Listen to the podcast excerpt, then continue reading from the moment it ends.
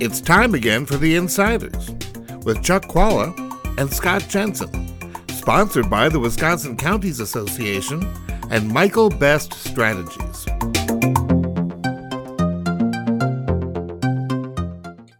Hi, I'm Chuck Chvala, former Senate Majority Leader. And I'm Scott Jensen, former Assembly Speaker. We're the insiders.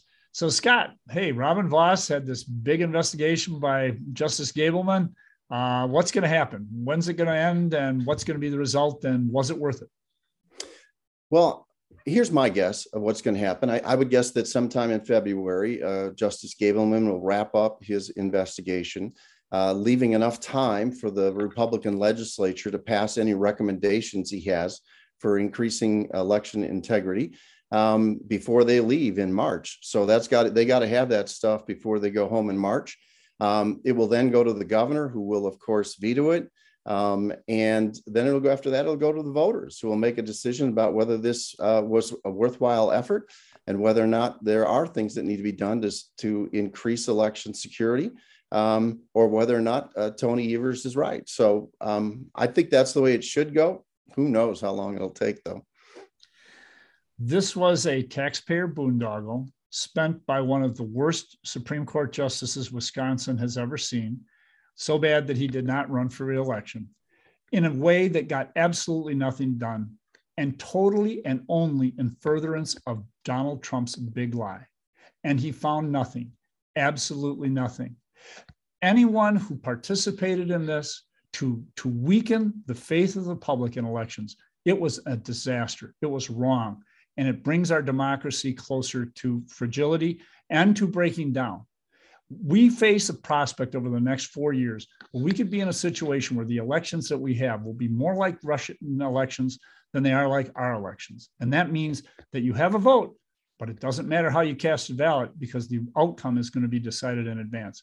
And the fact that Robin Vos and Gableman engaged in this someday, I hope, someday people come, will look back on this and say it was one of the darkest days in Wisconsin electoral history.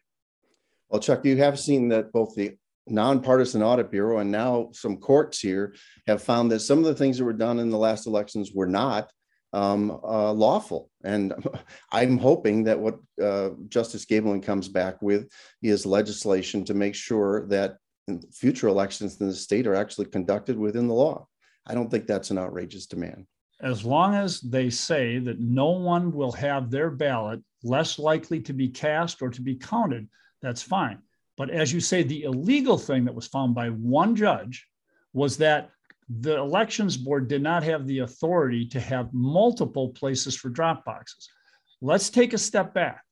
People dropping off their ballots in these drop boxes, was there any indication that any of those were not legally cast votes in the sense that it was legitimate citizens casting legitimate votes. There has been no indication that any single one of those votes was improper.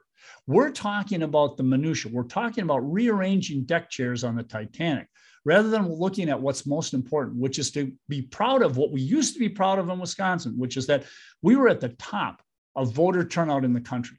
Since when did it become a problem to have more people voting? It's not.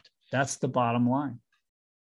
Well, I think we will have high turnout again in Wisconsin's elections. It seems to be going up the last three or four cycles each time. And my guess, given a, a big, expensive U.S. Senate race, a big battle for governor, my guess is turnout is going to be up for an off year election uh, this fall as well. But we'll see. See you next time. See you next week. You've been listening to The Insiders with Chuck Chvala and Scott Jensen sponsored by the Wisconsin Counties Association and Michael Best Strategies.